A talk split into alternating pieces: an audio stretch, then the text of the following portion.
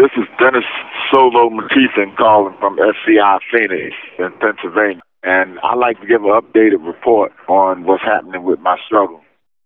Firstly, I would like to thank all the people who have contacted me and the Philadelphia District Attorney from all over the country and from other countries as well in support of my struggle to gain my freedom from this wrongful conviction, from this gross miscarriage of justice. As many of you know, for four decades, I have been in prison for a crime of robbery I did not commit. A crime that was void of any physical injury to anyone, not a scratch. I was falsely arrested, wrongfully convicted, and excessively sentenced to a death penalty in numbers of 110 years for one robbery.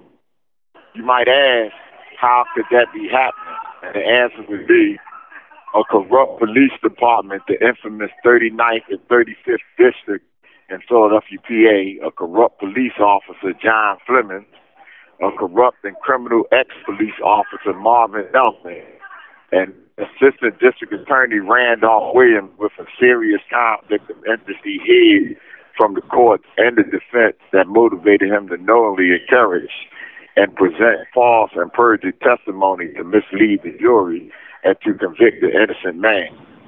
And a known racist judge, James D. McCrudden, who abused his discretion and exhibited overt judicial prejudice throughout by leading and rehabilitating the prosecution's witness.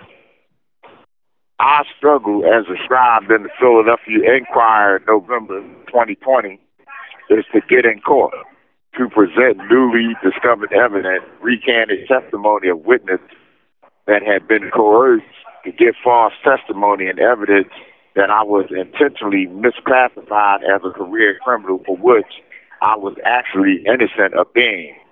One judge, Susan L. Shulman, has obstructed my access to present evidence to the point of even lying in her statements to the court. She stated to the court that Mr. McKeithan is in prison for the brutal robbery of Sweet Love Lounge. Judge Shulman ignored evidence that the district attorney knowingly put on a witness named Carl Cooper, who falsely testified that he was an ex-police officer who retired due to service-related injury.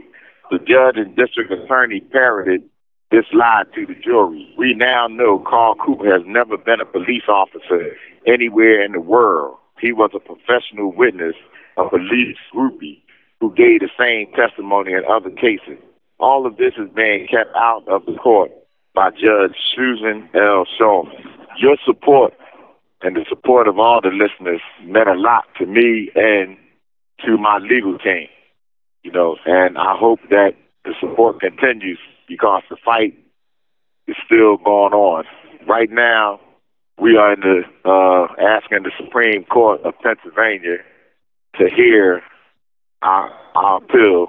And if that happens, maybe justice will come. If not, the fight continues to the federal court all the way up. So once again, I wanted to give you an update on what was happening and to say thank you at the same time. I'm out. These commentaries are recorded by Prison Radio.